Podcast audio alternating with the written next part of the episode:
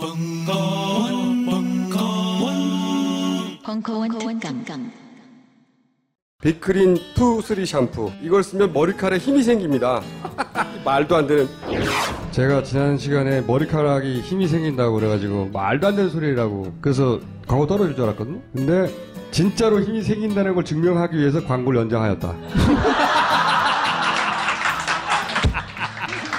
좋아! 그럼에도 많은 분들이 구매해 주셨습니다. 그리고 구매 후기를 통해 인정해 주셨습니다. 딴지마켓 재구매율 53%에 빛나는 빅그린 투쓰리 샴푸 23일 후 변화가 없으면 100% 환불해드리겠습니다 지금 바로 딴지마켓에서 확인하세요 어, 지금부터 어, 듣도 보도 못한 정치 출간을 기념하는 문학동네 한겨레 21 공동 주최 북 콘서트 및 필독 콘서트를 여러분의 열화와 같은 박수로 시작하겠습니다.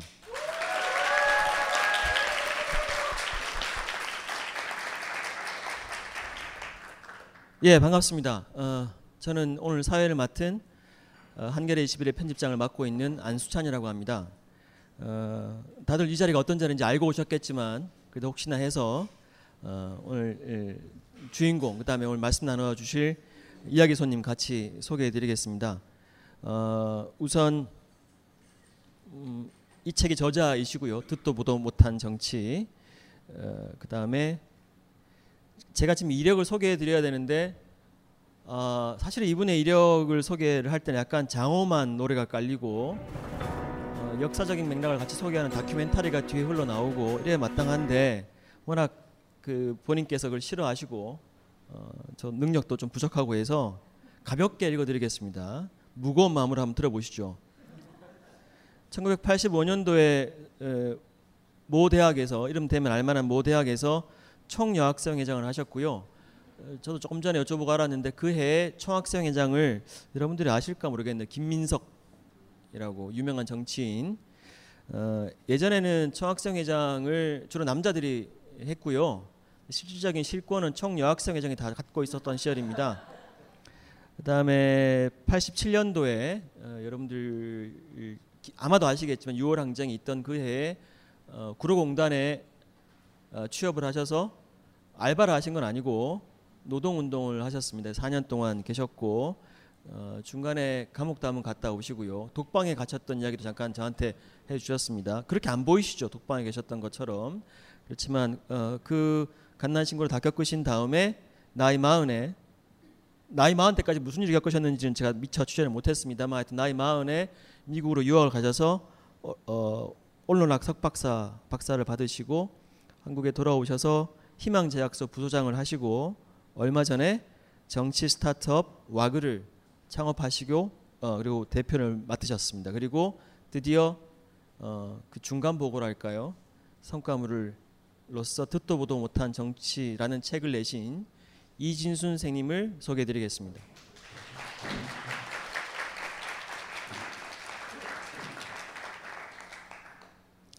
어, 그리고 이준수 선생님과 함께 오늘날 한국 정치의 담론 지형을 꿰뚫는 몇 안 되는 비, 정치 비평가로 쌍벽을 이루고 계시는 어, 참그 예전에 박정희 시절에 에, 낮에는 박정희가 대통령이고 밤에는 방아무개가 조선일보 회장이 밤이 대통령이라고 했다면 오늘날 박근혜 정부 시기에는 낮에는 그분이 대통령이실지 모르겠지만 밤에는 이분이 대통령이시라는 이야기가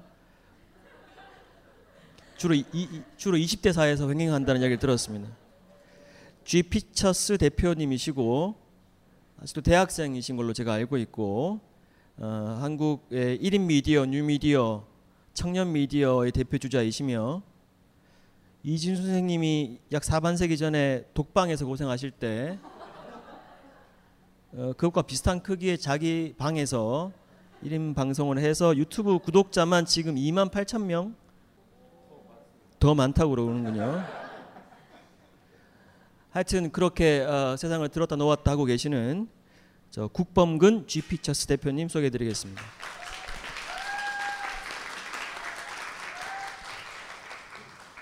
우리 모두 같이 이 자리에서 방금 확인했지만 환호가 다릅니다.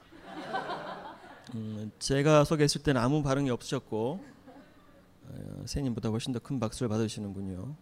선생님도 아마 이, 이 상황에 좀 익숙해지셔야 될 겁니다. 앞으로 한 두 시간 동안 오늘 진행에 대해서 말씀드리겠습니다. 어, 오늘 이 자리는 어, 문학동네 출판사에서 준비를 하셨고요. 어, 차차 말씀드리겠습니다만 선생님이 이, 쓰신 글들을 한겨레 20일이라는 일이라는 한겨레 21이라는 어, 아주 작고 소박한 매체에도 좀 실어 주셨습니다. 그래서 그 인연으로 이 자리에 나와 줄 수 있겠느냐는 어, 영광스러운 제안을 받게 되었고, 근데 문학 동네가 한국 최대 규모의 메이저 출판사이거든요. 170여 명이 일을 하신답니다. 세상에 그렇게 큰 출판사가 어디 있겠습니까? 그래서 큰 행사에 저희가 숟가락 얹었습니다. 그래서 한겨레 21도 가끔 그 저희 필자나 기자들과 함께 독자들을 만나는 필터 콘서트라는 자리를 같이 만들어 왔었거든요. 그래서 오늘 이 자리는 문학 동네의 북 콘서트와 한겨레 21 필터 콘서트를 겸한 자리이고요. 어, 이런 거대한 자리임에도 불구하고 시간이 2시간밖에 주어져 있지 않습니다. 그래서 처음에 한 3, 40분간은 책 이야기 중심으로 저희 앞에 앉아 있는 저희들이 부족하나마 이야기를 좀 시작을 할 테고요. 그 중간에 이야기 들으시면서 나누어 드린 그 봉투에 어, 작은 종이가 질문지의 용도로 아마 어, 나누어 드렸을 겁니다. 거기에 뭐 편하게 무엇이건 무엇이건 어, 적어서 어, 저희 진행하시는 분에게 전달해 주시면 뒤이어서 여러분들 질문을 모아서 또 계속 이어가겠습니다. 어, 그런 방식으로 진행을 하고 지금 이미 저 시작하기 전부터 책을 들고 오신, 오셔서 어, 사인을 부탁하는 분들이 계셨는데 어, 진행상 이 행사 다 끝난 다음에 사인을 따로 해드리겠습니다. 특별히 국번근 지피처스 대표님도 사인을 해드릴 수 있다고 하니까 행사 다 끝나고 준비해 주시죠. 자 서, 서설이 길었습니다. 죄송하고요. 어, 우선 그러니까 선생님을 다들 알고 오셨겠지만 그 소개를 조금 더 해주셨으면 좋겠습니다. 그 와그를 대표를 맡고 계신다고 제가 마지막에 소개해드렸는데 어떤 곳인지 예, 좀 예, 안녕하세요. 반갑습니다. 아, 와글은요. 한국 최초의 아, 오늘 저기 안수찬 편집장님이 이 상당히 뻠뿌질하는 멘트를 많이 하셔서 저도 좀 그 톤으로 가볼까 합니다. 대한민국 최초의 유사 이래 최초의 정치 스타트업을 표방하는 곳입니다. 정치 스타트업이라고 하면 어, 좀 생소하실 거예요. 어, 소셜 벤처의 일종이라고 할 수 있죠. 그런데 소셜 벤처처럼 정치 영역에서 좀 창의적이고 혁신적인 방법으로 정치를 바꾸는 일을 해보자라고 해서 작년 8월 말에 어, 설립을 했고요. 이제 딱 1년 조금 지났습니다. 아, 지금 저희 와글 멤버들이 여기 같이 와 계신데요. 사실은 저에 대해서 이렇게 화려찬란하게 소개 멘트를 해주실 줄 몰랐어요. 역시 기자한테는 아무 얘기나 하면 안 되겠구나라는 걸 다시 한번 느꼈는데 이거는 제가 혼자 만든 책이 아니고요. 예, 저희 와글 멤버들이 밤샘을 해가면서 어, 계속 도시락으로 아침, 점심, 저녁을 먹으면서 예, 주말에도 열심히 일해서 같이 만든 책입니다. 잠깐 일어나서 인사만 좀 해주시죠. 와글 멤버들 여기저기 계실 것 같은데. 네. 어, 지금은 예, 저까지 10명의 멤버들이 일하고 있고요. 음, 저희는 정치의 문법을 바꾸자, 정치하는 방법 자체를 좀 바꿔보자. 이 정당에서 저 정당으로, 이 후보에서 저 후보로 계속 어, 그 인물이나 단순히 집권당을 교체하는 방식이 아니라 정치 환경, 정치 생태계, 정치하는 방식 모두를 판째 좀 갈아보자. 예, 그런 취지에서 다양한 캠페인 활동, 리서치 활동, 그리고 어, 네트워킹 활동들을 하고 있습니다. 예. 근데 이제 대표님께서 아침 저녁 도시락만 주시고 월급을 제대로 안 주시는 건지 일어나라 그러는데 안 일어나시네요. 직원분들이 예 하여튼 다 같이 마- 만드신 책 이야기부터 시작해 볼까요? 이 책 제목이 듣도 보도 못한 정치입니다. 부제로 더 나은 민주주의를 위한 시민의 유쾌한 실험 이렇게 되어 있는데 어, 책 제목이 책 판매량에 직접적 영향을 주는데 이 책 카피를 왜 하필 특별히 이렇게 듣도 보도 못한 정치라고 적으셨는지 설명을 좀 더 해주시겠습니까? 정치를 이렇게 이렇게 바꿔야 하지 않을까요라고 얘기를 하면 하도 그 정치권 부근에 계신 분들이 그런 정치가 어딨냐. 네가 정치를 몰라서 그런다. 그런 얘기를 많이 하셔서요. 어, 그 우리가 알고 있는 정치 말고 어, 새, 새로운 아주 근본부터 다른 방식의 정치가 최근에 굉장히 왕성하게 세계 각곳에서 벌어지고 있는데 당신들이 듣도 보도 못한 것이지 이거는 새로운 어떤 불가역적인 어떤 새로운 세계 조류의 하나다. 그래서 예 너희만 정치를 아는 게 아니다. 예, 그런 의미에서 듣도 보도 못한 정치라고 했습니다. 저희가 소개한 사례는 주로 2011년 이후 그 세계 금융 위기 이후에 특히 여러 나라에서 심화되는 어떤 뭐 빈부 격차라든가 복지 축소라든가 음, 금융 자본에 끌려다니는 어떤 정치권이라든가 이런 구조적인 문제를 어, 근본적으로 해결해 보자라고 해서 일어났던 여러 가지 사례를 담고 있죠. 네. 그 조금 더 구체적으로 들어가서 이제 제가 이제 이 선생님이랑 같이 이렇게 오늘 이 자리까지 오게 된 사- 인연이랄까요 과정을 조금 설명드리면서 질문 드리려고 합니다.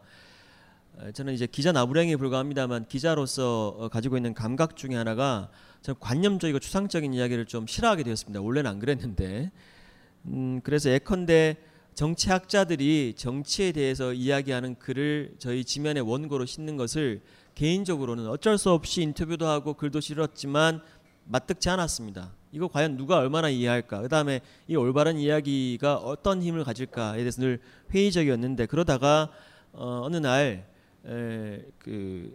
책에도 나옵니다만 그 이런 외국의 예, 여러 온라인 기반으로 한 직접 민주주의 실험 사례들을 구체적이고 생생하게 소개하는 어, 컨텐츠가 카카오 스토리 펀딩이라는 것을 통해서 연재되고 있다는 것을 알게 되었고 제가 그것을 어, 읽어보고 단박에 마음으로 환호했습니다. 아, 그래 이거다.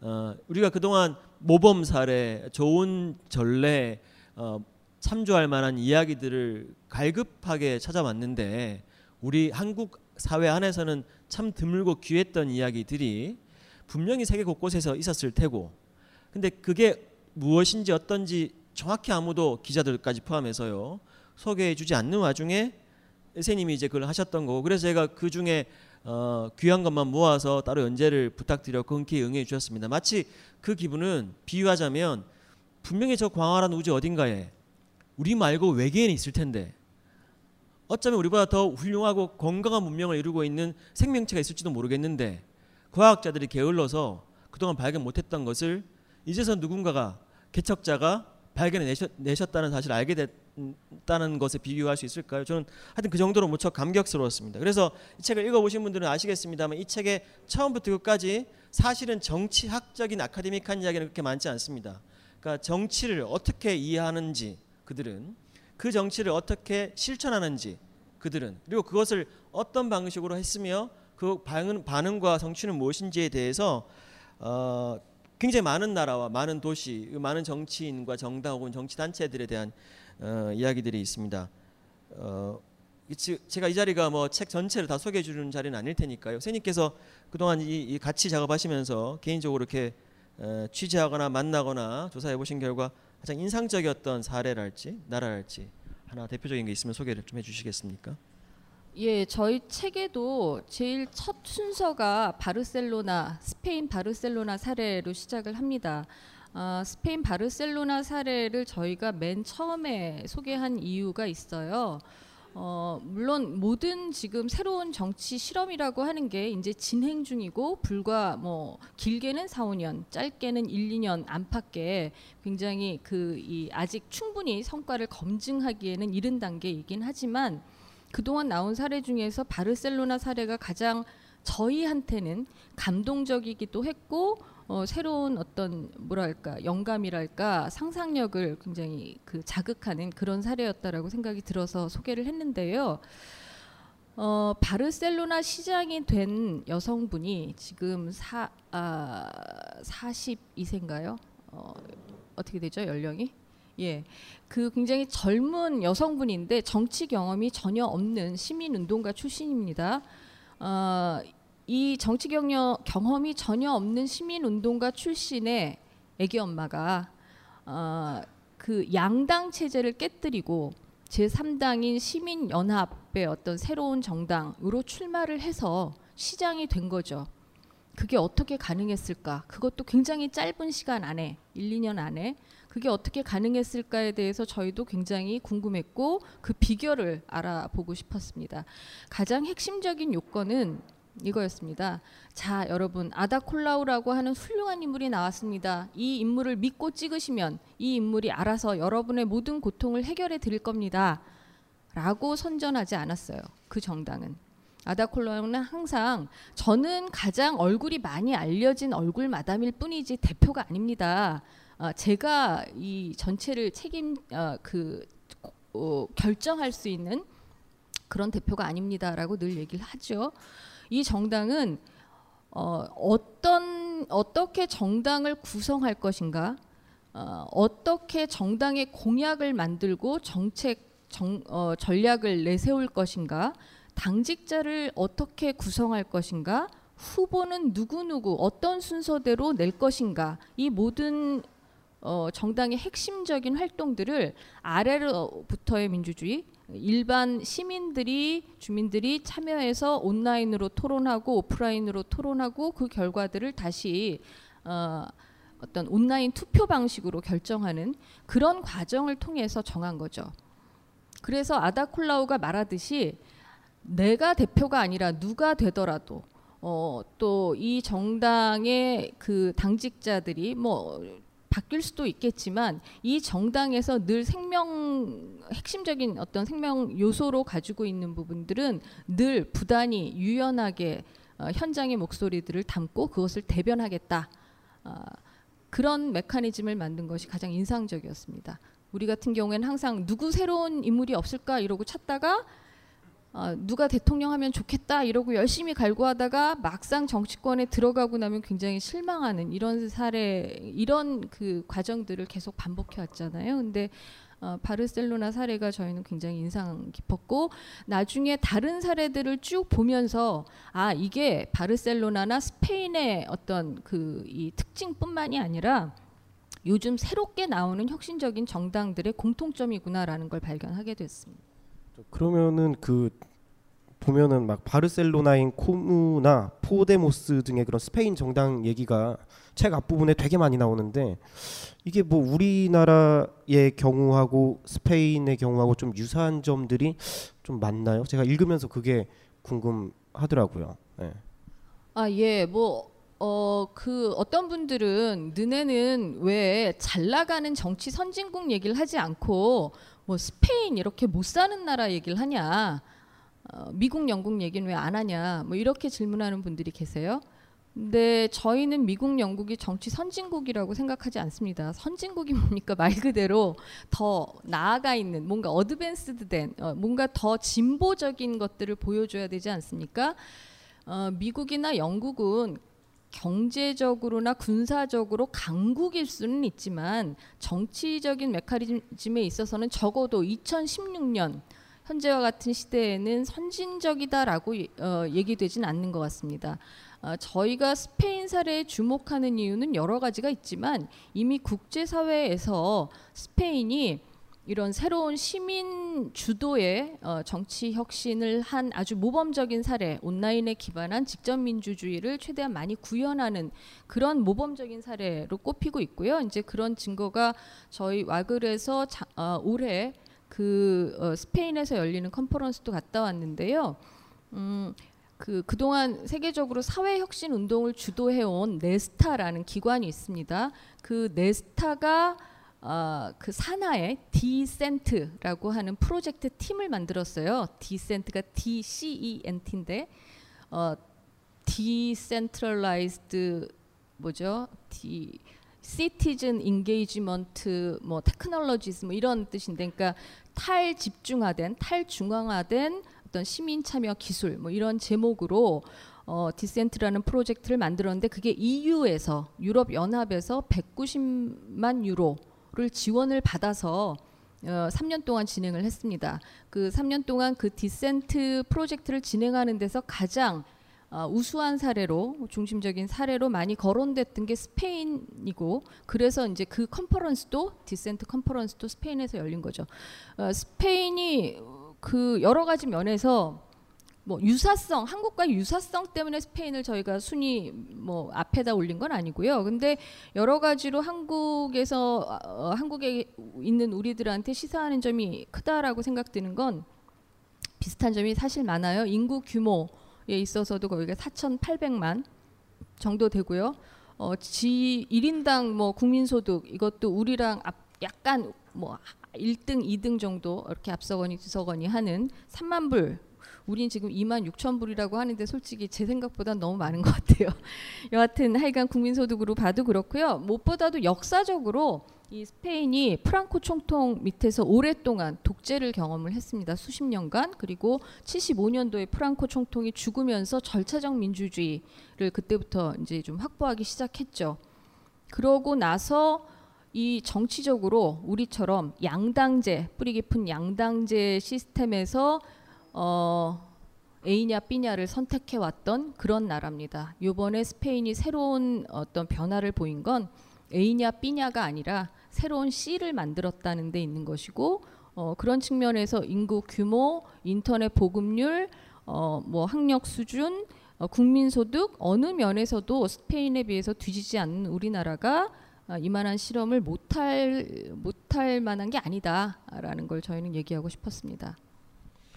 그 여러분 따라오고 계십니까? 저 영어도 decentralized 영어도 나오고 우리가 지금 이 책에 다루고 있는 나라들 스페인, 아이슬란드, 이탈리아인데 그 어떤 나라인지 알지만 잘 우리 잘 모르는 나라들이고 책을 읽어보셨으면 아시겠지만 아직 미처 못 읽어보신 분들은 잘 따라오고 계셨으면 좋겠는데 무식한 제가 그냥 딱 두 마디로 말씀드리면 이 책은 직접 민주주의, 온라인 민주주의에 대한 이야기인 것 같습니다. 자 그런데 이렇게 말씀드리면 대단히 큰 잘못인 게큰 신뢰인 동시에 어쩐지 기시감 어? 옛날에 다 들어본 이야기 같지 않습니까? 직접 민주주의 이야기한 지가 이미 수십 년이 됐고 한국에서도요. 온라인 민주주의는 제가 저 신문사를 97년도에 들어왔는데 그때부터 인터넷 시대가 온다고 옛날부터 이야기를 했습니다. 물론 이미 왔긴 했지만 따라서 온라인 민주주의, 인터넷 민주주의, 직접 민주주의 같은 이야기들이 뭐 특별한 게 있을까요? 그동안 이 관련된 이야기들을 한 사람이 한국만 해도 수없이 많은데 근데 이제 세님께서 아까 잠깐 무슨 얘기를 하셨냐면 이게 금융위기인 2011년 이후에 주로 벌어진 일들이다는 말씀도 좀 하셨어요. 그래서 제가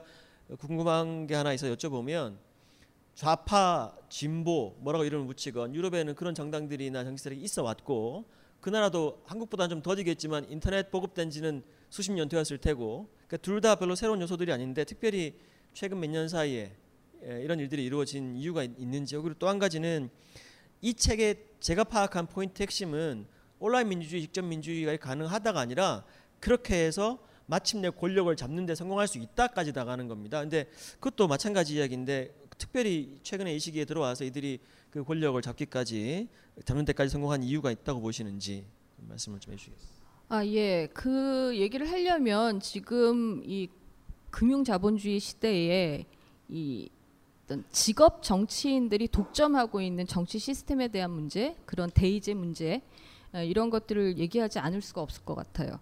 그러니까 사실은 대의제 이상이라고 하는 건 뭐 특별히 문제가 없는 걸로 보이지 않습니까? 사람들 주민들이 모두 다 모든 사안에 참여할 수는 없으니 대표를 뽑아서 그 대표로 하여금 얘기하게 하자. 문제는 근데 그겁니다. 지금 우리의 대의자로 나선 어, 정치인들이 정말로 국민의 목소리를 대변하는가, 국민들한테 물어보고 어, 자신의 정견을 발표하는가 라는 거죠. 정치를 하는 사람들만 계속 하고요. 어, 정치에서 배제돼 있는 이 그러니까 대다수 군중들의 목소리는 자꾸 소외되고 정치적으로 어, 배제되기 일쑤죠.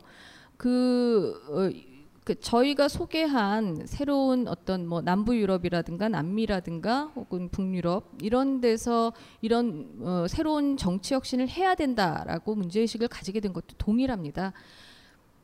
고여 있는 물은요 매수되기가 쉬운 것 같아요. 그게 진보를 표방하든 보수를 표방하든 간에 점점 더 이 대의제 하에서 정치를 직업적으로 하는 사람들은 사실은 목표가 동일합니다. 재선입니다. 재선한 사람들의 목표는 삼선이고 어, 계속 권력을 유지하는 게 목표인 거죠. 그러다 보니까 어, 본인들이 권력을 계속 재집권하기에 적합한 파트너 들하고 더 밀접하게 되고 그런 사람들의 목소리에 훨씬 민감하게 반응을 하죠.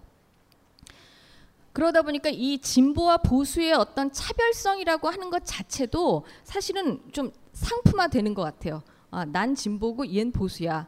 어, 왼쪽이면 중간부터 왼쪽이면 다 진보를 뽑고 중간부터 오른쪽이면 다 보수를 뽑아 이런 거죠. 근데 실제로 진보와 보수의 어떤 스펙트럼의 차이라는 게 점점 점점 줄어들어서 아주 좁아진 그런 창틀처럼 돼 있는 거죠. 이 창틀로는 전체 세계를 다 내다볼 수도 없거니와 그 목소리들을 담아낼 수도 없는 것 같아요. 그래서 어, 이 새로운 시민들이 직접 어쨌든 다양한 얘기들을 분출하고 내세우고 그것을 어, 모아서 정치권에 직접 전달을 하는 방식이 아니고서는 이 직업 정치인들의 카르텔을 깰 수 없겠다라는 거죠.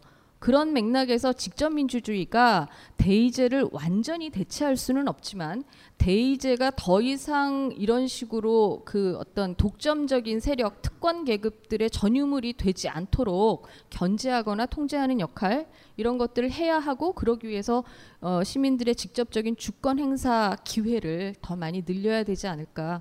어, 이거 너무 강의투로 가면 안 되는데 그죠? 아, 좀 쉽게 얘기하려고 아, 노력하겠습니다. 예. 지금 어, 이 예, 북콘서트는요 어, 예스 24가 운영하는 웹진의 기사와 사진들이 나가고 이 영상 자체는 벙커 21에서 운영하는 아마 유료 강의 영상으로도 나가고 한겨레 21의 기사로도 나갑니다. 그래서 어, 그래서 그 기사로 쓸만한 내용이 있어야 돼서 좀 급하게 어, 중요하고 진지한 이야기를 먼저 했고 지금부터는 이제 여러분들이 어, 편하게 궁금하게 개인적으로 궁금한 것 뭐 어떻게 하면 감옥 갔다 와서 그렇게 공부를 잘할 수 있습니까?부터 시작해서 어, 뭐 편안한 질문들을 지금부터 쓰시면 됩니다. 그래서 한 1, 20분 뒤부터 제가 아, 모으겠습니다. 그래서 여러분들 궁금하신 걸 더 직접 여쭤보도 저 제가 대신해서 여쭤보도록 하고요. 국범근 대표님한테 질문이 하나 있는데 지금 예. 이제 책을 읽어 보신 거잖아요. 예, 예. 읽고는 왔겠죠? 예. 설마. 예. 예. 자, 하여튼 대충 보셨을 테고 예, 예. 그다음에 이, 이 직접 이제 유튜브든 이런 채널을 통해서 여러 대중들을 이른바 시민들 예. 만나고 계시는데 이런 직접 민주주의나 이 책에 나오는 이야기들이 보시기 어떠세요? 가능성이 있을까요? 저는 아무래도 제가 하고 있는 일이 그런 그 시사 이슈에 대해서 다루고 또 그런 것들을 담론화하는 일이다 보니까 저는 그냥 너무 그 이게 되냐 마냐 이 생각보다도 예, 당연히 될 거라는 거는 당연한데 이걸 그러면은 어떻게 잘 해낼 수 있을까라는 고민이 많이 예, 들었던 것 같아요. 제가 뭐 범근 뉴스라든지 아니면 뭐 그런 시사를 다루는 영상을 막 만들어 놓으면은 그냥 그 영상 올리는 그 자체로 사실 끝나는 게 아니거든요. 거기에 달리는 피드백으로 그게 완성이 되는 건데 때로는 제가 만들 때 파악하지 못했던 그 더 깊은 얘기들이 막 나오기도 하고 그런 담론들이 막 솟아 나오는 걸 보면 왜 저는 그 가능성을 거기서 막 발견을 하거든요. 그거랑 비슷한 맥락으로 충분히 가능하지 않을까. 하나만 더 추가로 여쭤보면 지난번에 이제 국 대표께서 네. 역사적으로 첫 선거를 치르셨잖아요. 예, 예. 투표권을 자기 행사하는. 근데 이제 그 또래들이 지난 총선에 대해서 반응하거나 예. 어, 이런 정치적인 어떤 사건에 대해서 네. 어떻게들 어, 반응하는지 좀 들어본 적이 있으신가요? 그 비교해서 좀 말씀. 아, 그 또래들이 그 정치적인 네, 이슈에 정치 대해서 의식, 뭐 네. 정치적 실천. 예, 그렇죠. 그러니까 특히나 이번 선거가 워낙 또 드라마틱해서 그랬던 건지 몰라도 투표에 참여했던 애들은 막 다 들떠서 그 다음에 얘기를 하더라고요. 막 대박이지 않냐, 뭐 이렇게 어떻게 이렇게 막 드라마틱하게 흘러갈 수 있냐 이러면서, 예. 그리고 그런 이슈에 대해서 막 정말 뭐 오늘 저녁에 뭐 먹었고 뭐 아니면은 뭐 할 거고 이런 얘기처럼 그냥 가볍게 페이스북에다가 예, 공유하고 이런 것들이 예, 굉장히 그 또 하나의 무슨 뭐 게임 얘기하듯이 예, 그렇게 편안하게 얘기를 하는 계기가 된 것 같아요. 그리고 그런 것들도 많이 확인을 했고, 예. 그리고 제가 영상 올릴 때마다 항상 막 그 되게 이 토론이 이루어지거든요. 그런 것들도 보면 하나의 그 게임처럼 인식을 하고서 예. 이 주제를 딱 던져주고 하나의 그 토론 게임처럼 그냥 참여를 하는 거죠. 예, 자기네들이 순전히 재밌어서 예, 그 효능감을 느끼고 그런 피드백이 있으면 전 또 영상에 뭐 반영을 하고 이렇게 직접적인 피드백이 오고 가고 하니까 예, 거기에 대해서 굉장히 활발하게 얘기를 하는 것 같습니다.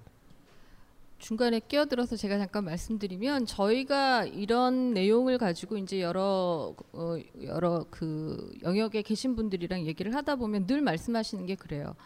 우리나라 국민들은 정치적 관심이 낮아서 안 된다. 예, 우리나라 국민들은 정치적으로 무관심하고 정치 혐오가 심해서 이렇게 자리를 만들어줘도 참여를 안 한다라고 얘기를 하거든요. 그리고 아까 어, 사회자가 말씀하신 것처럼 뭐 인터넷 참여, 국민 예, 시민 참여, 뭐 네트워크 정당 이런 것들은 사실 새로 듣는 용어도 아니란 말이죠. 그런데 어, 저는 그동안 여러분이 들어오신 어, 그동안 우리 사회에서 보여줬던 시민 참여는 다 가짜다. 예, 감히 말씀을 그렇게 드리고 싶습니다. 아, 그 왜 가짜라고 하냐면요. 사람들이 정치에 대해서 관심을 안 가지는 게 아니에요. 어, 다 관심이 있고 정치적으로 참여하는 게 필요하다라는 것도 알고는 있어요. 그런데 문제는 정치에 참여하면 뭐가 달라지는데? 그리고 그 정치에 참여하라고 해놓고 막상 이게 그 참여할 수 있는 방법이라고 하는 게요 너무 까다로운 거예요. 정말 그 늘 저 관공서 주변에서 무슨 이 관변 시민단체나 이런 걸 하는 사람들한테는 정보가 빨리 오는지 모르지만 저도 우리 동네 저 뭡니까 그 부녀회장에 출마하고자 하였으나 예 아예 제가 알기도 전에 뭐 여러 가지로 후보 뭐죠? 입후보 기간도 막 끝나버리고 이미 벌써 아름아름 자기네들 내부에서 네트워크로 끝나버리고 이러더라고요. 시민 참여가 제대로 되려면 그냥 어디 어디 어디 어디 URL 뭐 클릭하고 클릭하고 클릭하고 들어가면 뭐가 있는데요? 거기 제안해 주세요. 이게 아니고요. 그리고 제안을 하면 어, 저희가 알겠습니다. 잘 접수했으니까 고려해 보겠습니다가 아니라 실제로 그만한 권력을 줘야 된다라고 생각하거든요.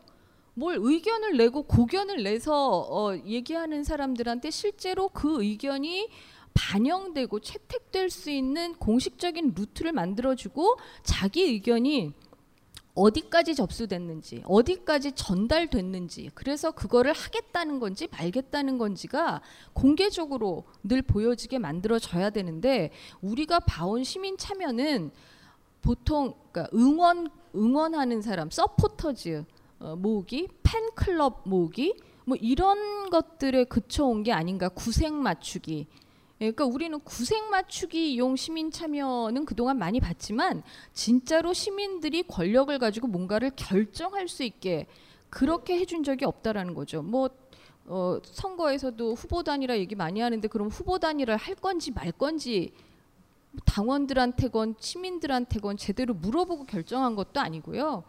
음, 새로운 제3지대를 뭐 요즘 얘기 많이 하는데 도대체 그 어떤 식의 제3지대를 시민들이 원하는지 안 원하는지 원한다면 어떤 색깔의 어떤 어, 어떤 정책 공약을 내거는 제3지대를 원하는 아무도 안 물어봐요.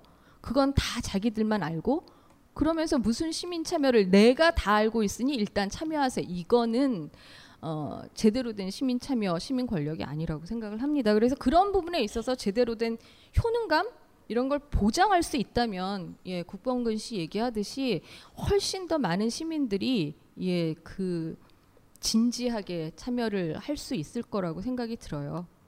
아까 잠깐 소개를 한번 해주셨습니다만 그래서 그 대목에서 혹시 조금 더 구체적인 사례를 서너 개를 한번 더 해주시면 어떨까 싶은데 말씀하신 중에 결정에 참여한다. 그다음에 논의 과정을 공개한다. 그 결과에 대한 일정의 피드백을 제공한다. 등등의 일등이 일들이 어떻게 이루어지는 건가요? 플랫폼, 이제 뭐 거기서 도구? 주로 지금 우리가 그 얘기하는 인터넷 기반, 뭐 온라인 SNS 기반의 다양한 커뮤니케이션 어, 도구들이 사용이 되지요. 그러니까 저는 온라인에 의거해서 일을 하면 무조건 민주적이다 이렇게는 생각하지 않습니다. 그런데 우리가 쓸 수 있는 건 다 쓰는 게 정답 아니겠어요? 오프라인으로도 하고 온라인으로도 하고 그런데 그동안의 정치는 오프라인 정치, 오프라인 정치 중에서도 경로당 정치 이런 식으로 진행이 되었단 말이에요. 어, 실제로 집에 계속 죽치고 있지 않은 청년층이나 직장인들이 정치에 참여할 수 있는 방법 방법이 없어서 못하는 분들도 많고요. 그런 분들한테 온라인으로 참여할 수 있게끔 만들어 주는 건 저는 기본적으로 그건 정치권의 책임이라고 생각이 들어요. 어, 그런 부분에서 저희가 소개했던 다양한 사례들은 한 가지 도구만 쓰는 건 아니에요. 필요하면 다 씁니다. 어, 뭐 이거 할 때는 오- 어, Agora Voting이라고 하는 투표 시스템을 쓰고 뭐 토론할 때는 Democracy OS, Democracy OS라고 하는 툴을 쓰고 어, 뭐 의견을 다시 조율할 때는 레디트를 쓰기도 하고 그거 저희 다 몰라도 되고요. 우리는 우리한테 맞는 우리한테 익숙한 툴들을 사용하면 되죠. 중요한 건 마인드인 것 같아요. 어, 이 당에서 예를 들어서 지금 어, 그 주거 문제를 어떻게 해결하는 게 좋을 것이냐.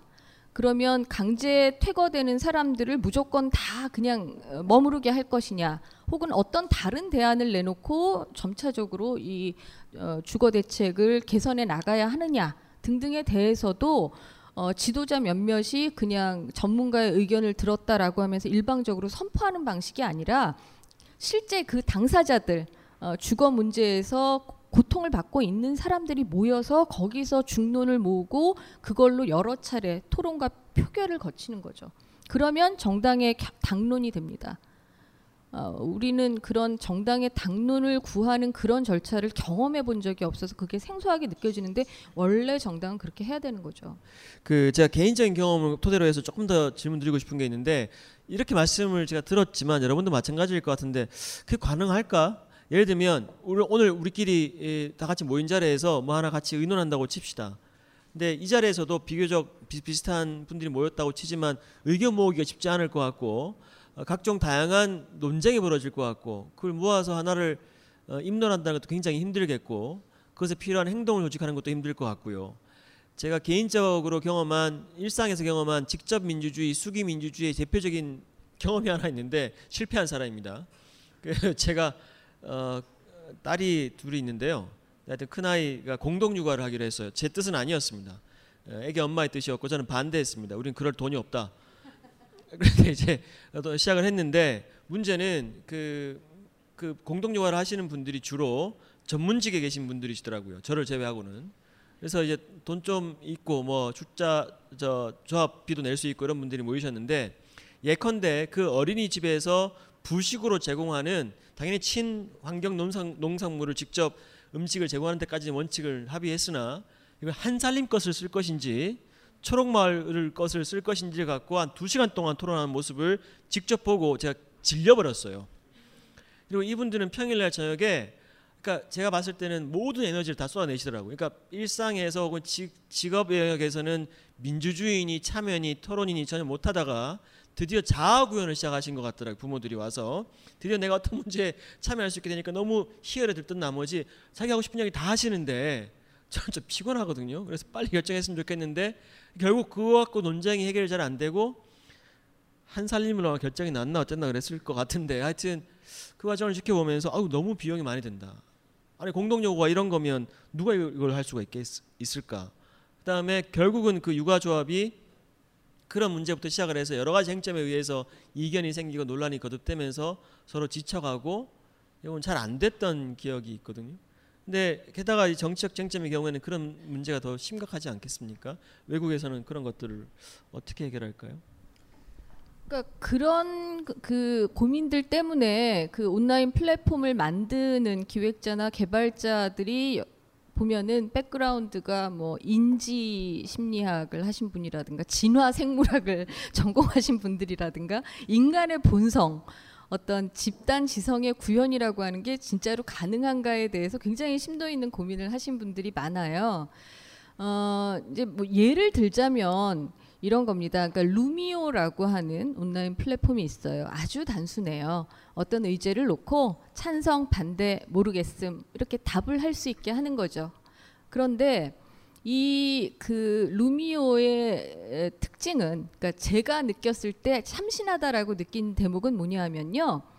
음, 예를 들면 우리는 그러면 우리 어, 사무실에서 그 짜장면을 시킬 것이냐 짬뽕을 시킬 것이냐를 가지고 투표를 한다면요. 그게 그냥 일회성 아 그러니까 단방에 결정을 내는 게 아니고요. 예를 들면 일주일 동안 그 문제를 가지고 그럼 고려를 합시다라고 해서 짜장면이 좋다, 짬뽕이 좋다에 대해서 의견들을 사람들이 댓글을 쓰면서 표결을 하게 만들어요. 그런데 우리도 온라인 투표 많이 해봤지만 로그인하고 들어가서 한 번 투표하면 끝나잖아요. 못 바꾸잖아요. 루미오는 이 사람 저 사람이 댓글을 다는 걸 읽으면서 자기 생각이 바뀌었을 때 주어진 기, 기한 내에 자기 의견을 바꿀 수가 있어요. 사람이 항상 처음에 이거 주장했다고 계속 이것만 얘기하는 거는 아닐 수 있다. 또 그래야 한다. 라는 거를 가정하고 있는 거죠. 그리고 한 가지 질문만 가지고 일주일을 다 끄는 게 아니에요. 예를 들어 짜장면 먹자는 사람이 60% 짬뽕 먹자는 사람이 40% 나왔다. 그러면 우리 앞으로 중국집에 시킬 때는 두 번째 질문을 또 만드는 거예요. 그럼 앞으로 우리 짜, 어, 주, 중국집에 시킬 때 짜장면은 10번 중에 6번, 짬뽕은 10번 중에 4번을 시키는 건 어떠냐? 라는 조금 더좀 뭐라 그럴까 조율된 질문을 또 올리죠. 그럼 거기에 대해서 또 찬성 반대가 있을 거 아닙니까? 그럼 탕수육은 언제 먹고 어, 볶음밥은 언제 먹냐? 뭐 이런 또 의견들이 나올 수 있죠. 단순 다수 결과 이런 식의 수기 민주주의적 어떤 투표 방식이 다른 점은요. 소수의 의견이 끊임없이 반영돼서 다, 어, 전체의 어떤 합의에 어, 투영되도록 만든다. 그런 대목인 것 같아요. 사실은 제가 여러분들 질문을 해오신 걸 분류하느라고 말씀 잘못 들었습니다. 저, 저, 저 말씀해 주셨겠죠. 어, 국방부 대표님 네. 혹시 더 말씀 더 여쭤보거나 말씀을 좀 음 글쎄요 그래서 뭐 여러 가지 사례가 이렇게 막 많이 나왔는데요.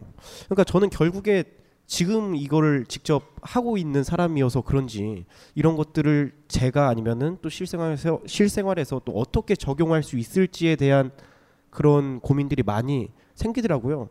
예, 그래가지고 한국 뭐 한국은 어떻게 해야 될까? 아니면은 한국에서 뭐 이렇게 콘텐츠를 만드는 사람으로서 이런 뭐 직접 민주주의 활성화에 기여할 수 있는 구체적인 방법은 무엇일까? 예, 이런 것들이 계속 예, 고민이 되더라고요. 그래서 어, 와글에서는 이에 대해 어떻게 좀 구체적으로 적용을 에, 하려고 하는지 그게 조금 예, 궁금하더라고요. 어, 저희 생각에는 그러니까 정치가 국회에서만 이루어지는 게 정치가 아니다.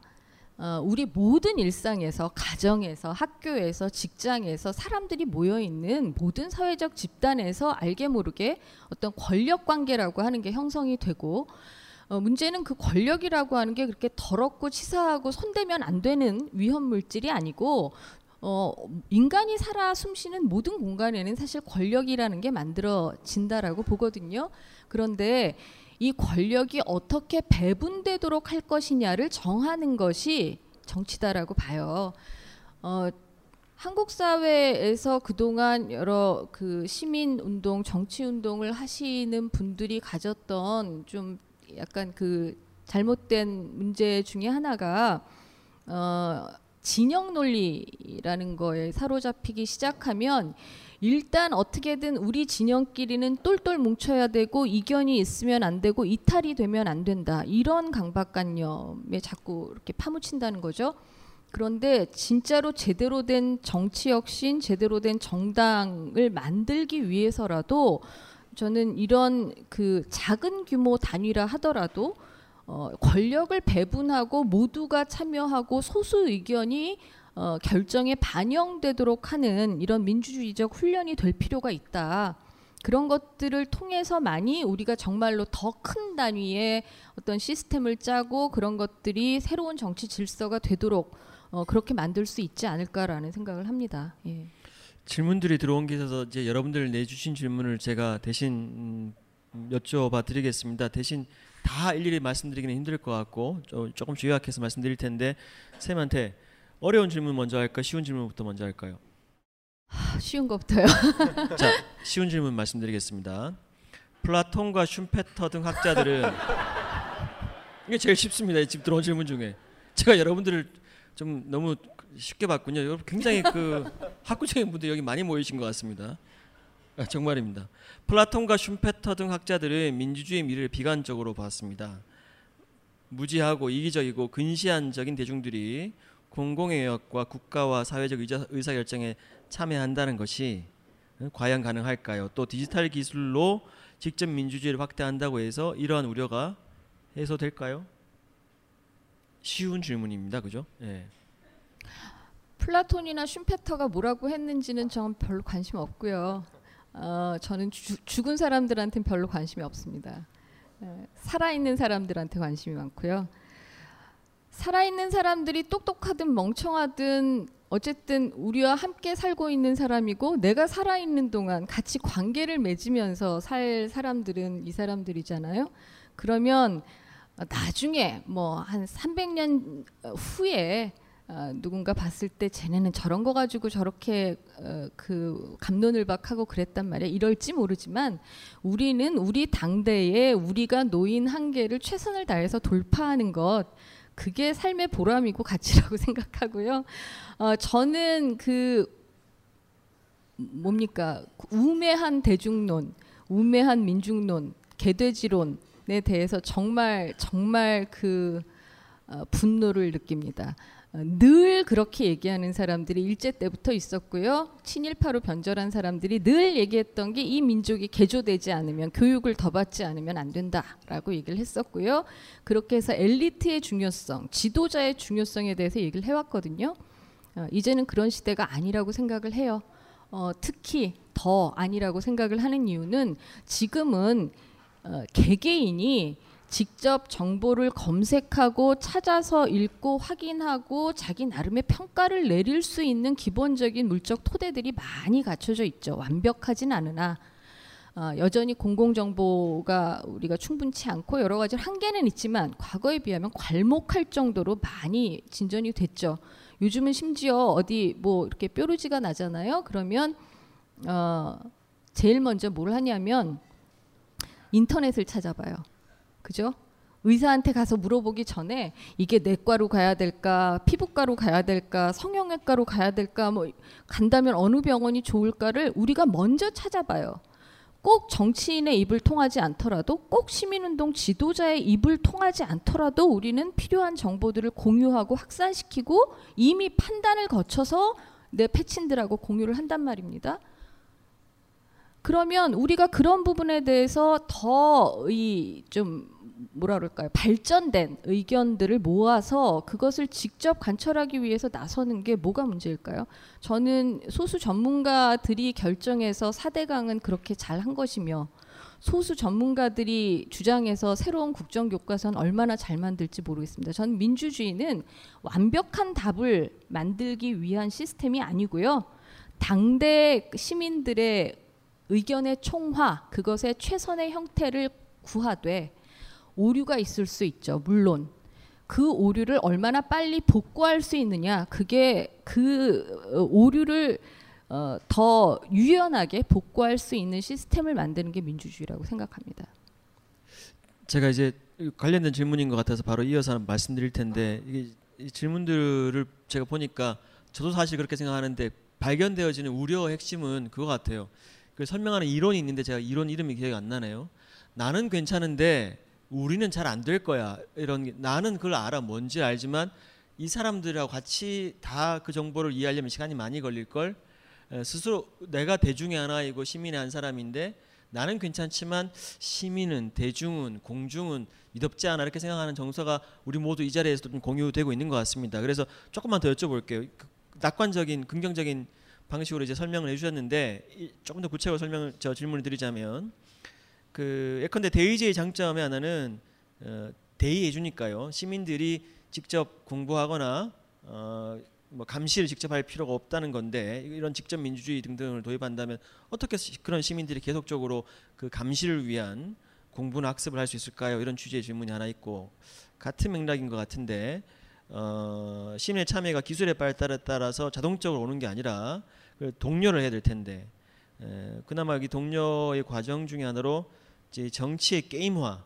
아까 잠깐 국방군 대표님도 말씀하셨습니다만 이런 게 과연 이제 아마도 제가 읽, 기로는 어, 긍정적으로 과연 작동할 수 있다고 보시는지 같이 여쭤보겠습니다. 그 정치 게임화 이, 이 부분에 대해서는 국방군 대표님이 한 말씀 해주시고 선생님이 또 이어서 말씀해 주시면 좋겠네요. 저는 정치의 게임화라는 게 굉장히 중요한 것 같은데 우선 정치를 얘기하기 전에 사람들이 게임에 게임을 왜 그렇게 좋아하는가를 따져 보면 사실 그렇거든요. 내가 이렇게 쓸모 있는 인간이구나라는 거를 뭐 게임을 통해서 막 느끼는 겁니다. 이게 게임을 하면서 뭐 내가 들인 노력만큼 레벨업이 되고 그 다음에 더 센 놈을 때려잡을 수 있고 이런 것들이 즉각적으로 피드백이 온다는 거죠. 자기가 어, 행동을 하면 그 거기에 따르는 보상이 예, 즉각적으로 오기 때문에 거기에 대해서 사실은 그 흥미를 느끼고 그 정말 지루하고 막 지난한 막 노가다라 그러거든요. 막 저기 던전도 막 몇백 바퀴 똑같은 던전 막 돌고 이런 걸 가능케 하는 것이 바로 그런 효능감 때문이라고 생각을 해요.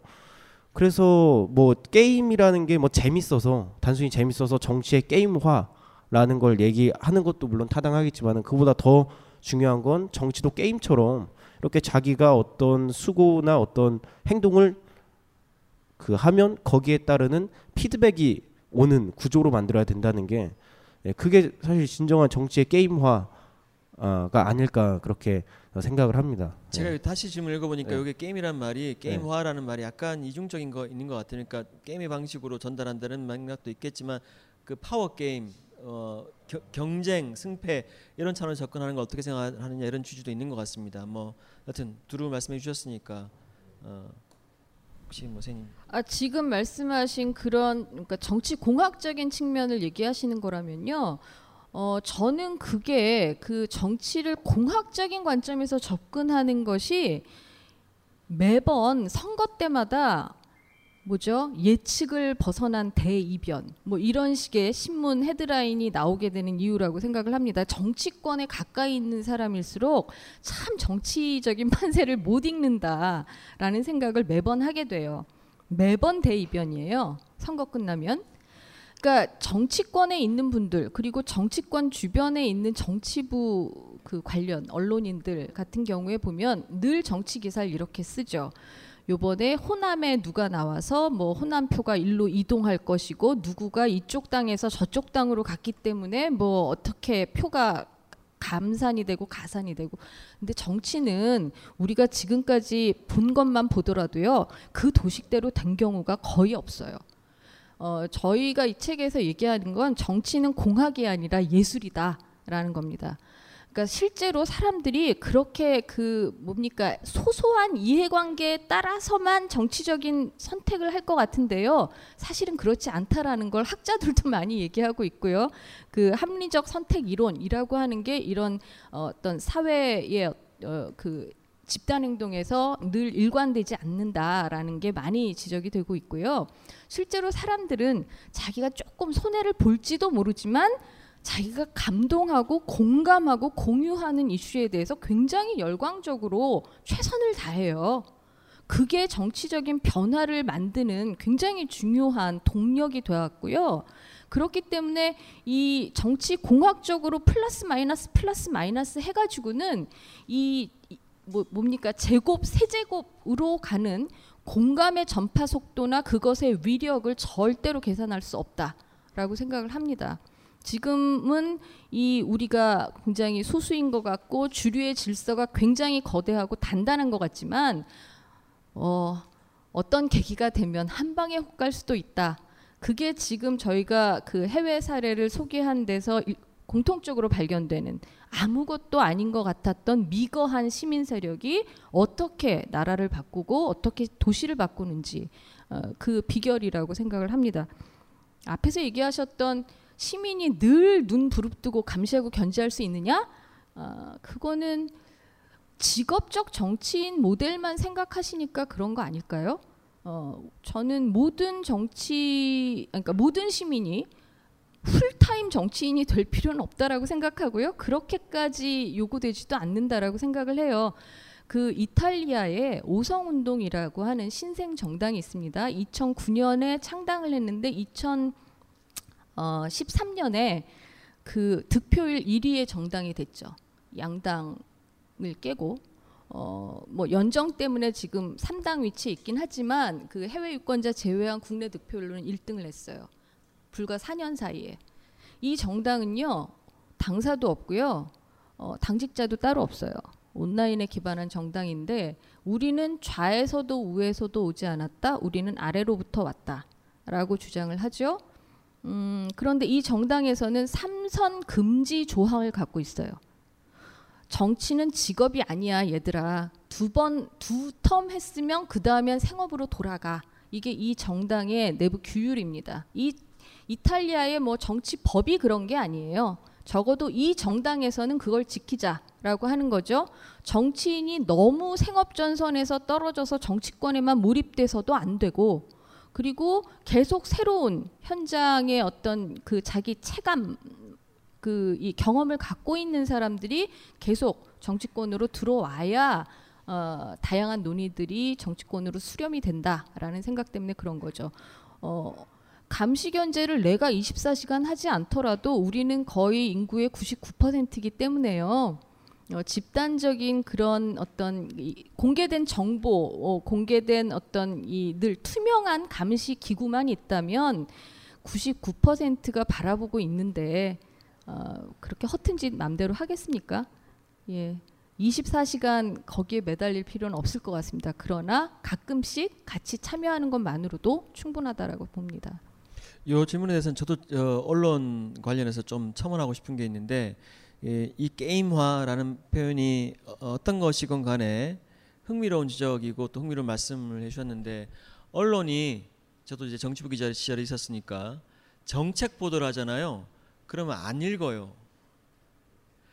근데 어쨌든 우리도 모두 다 정치 보도의 나쁜 유형이라고 생각하는 각종 경마식 경쟁 보도를 하면 어찌됐건 그건 읽혀요. 자 그런데 이게 이제 이른바 게임의 방식으로 정치를 보도하는 언론의 나쁜 행태이죠.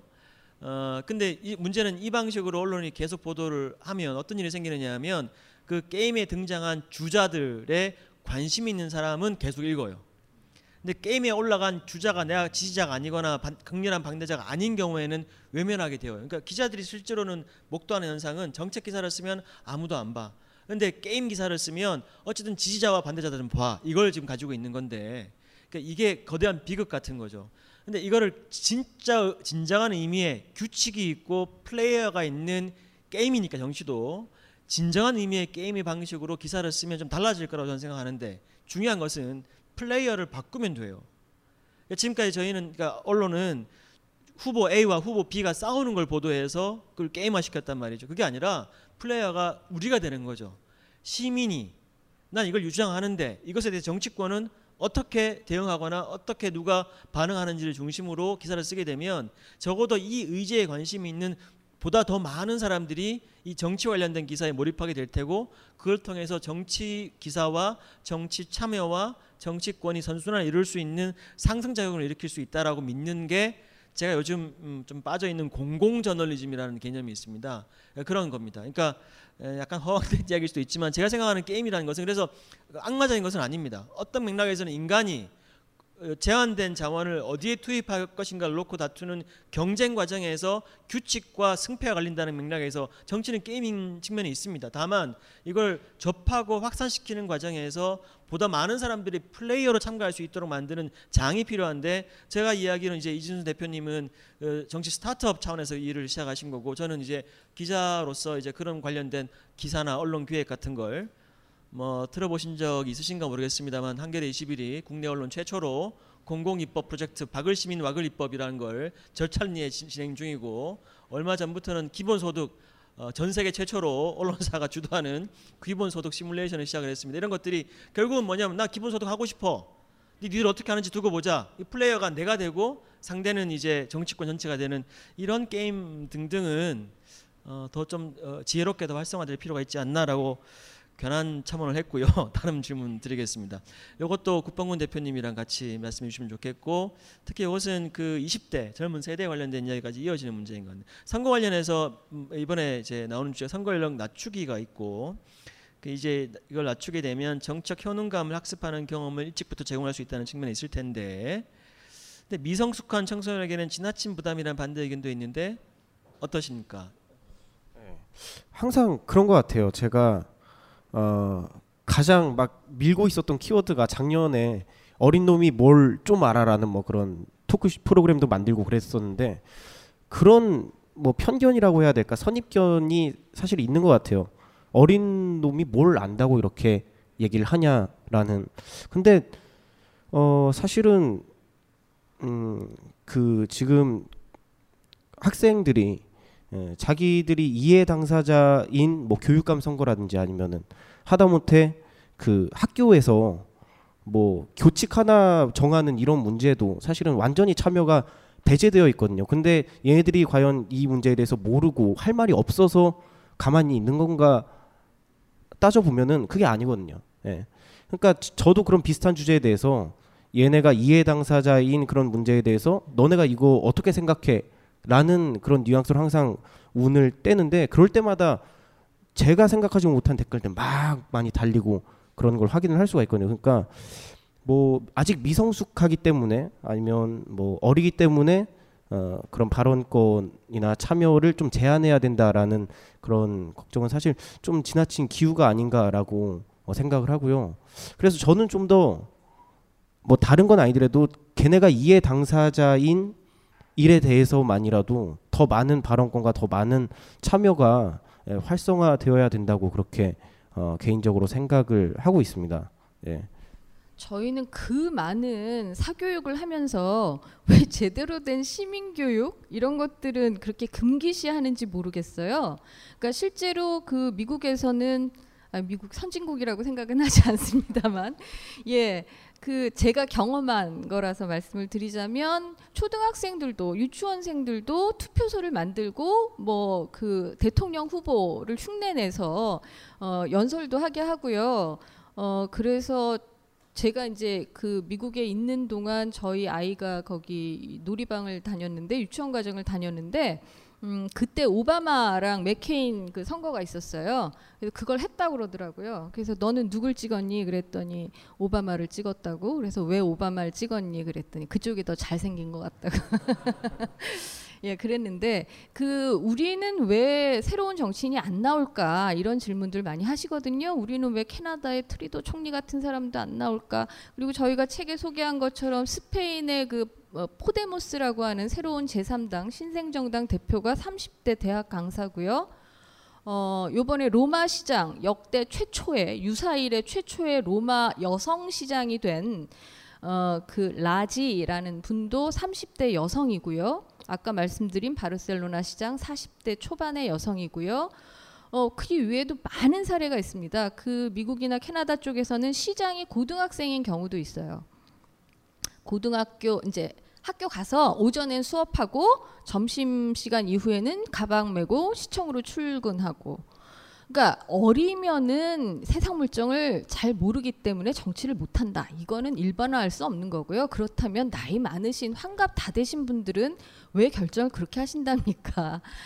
그 에, 연령이 어떤 그 뭐라 그럴까 제대로 된 리더십을 보증하는 건 아니고 결국 그거는 사람 대 사람 그러니까 개개인 케, 그 케이스마다 다 다른 건데 어려서부터 그런 훈련을 받는 것이 어 그런 20대든 30대든 좀 더 부정부패 커넥션에 물들기 전에 어, 좀 더 두각을 드러내는 정치 지도자로 자기를 그 좀 내세울 수 있는 그런 바탕이 되는 것 같아요. 어떤 정치 경제학자의 말이 생각납니다. 역사는 두 번 반복된다. 한 번은 비극으로, 한 번은 희극으로. 하지만 우리는 절망할 필요가 없습니다. 우리는 그 수많은 비극과 희극 속에서 우리가 엄연히 끝까지 살아남을 것임을 언제나 증명했기 때문입니다.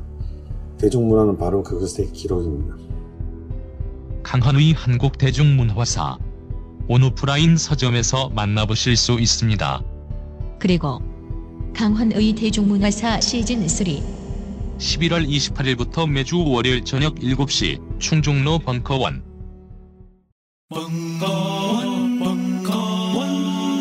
벙커원 특강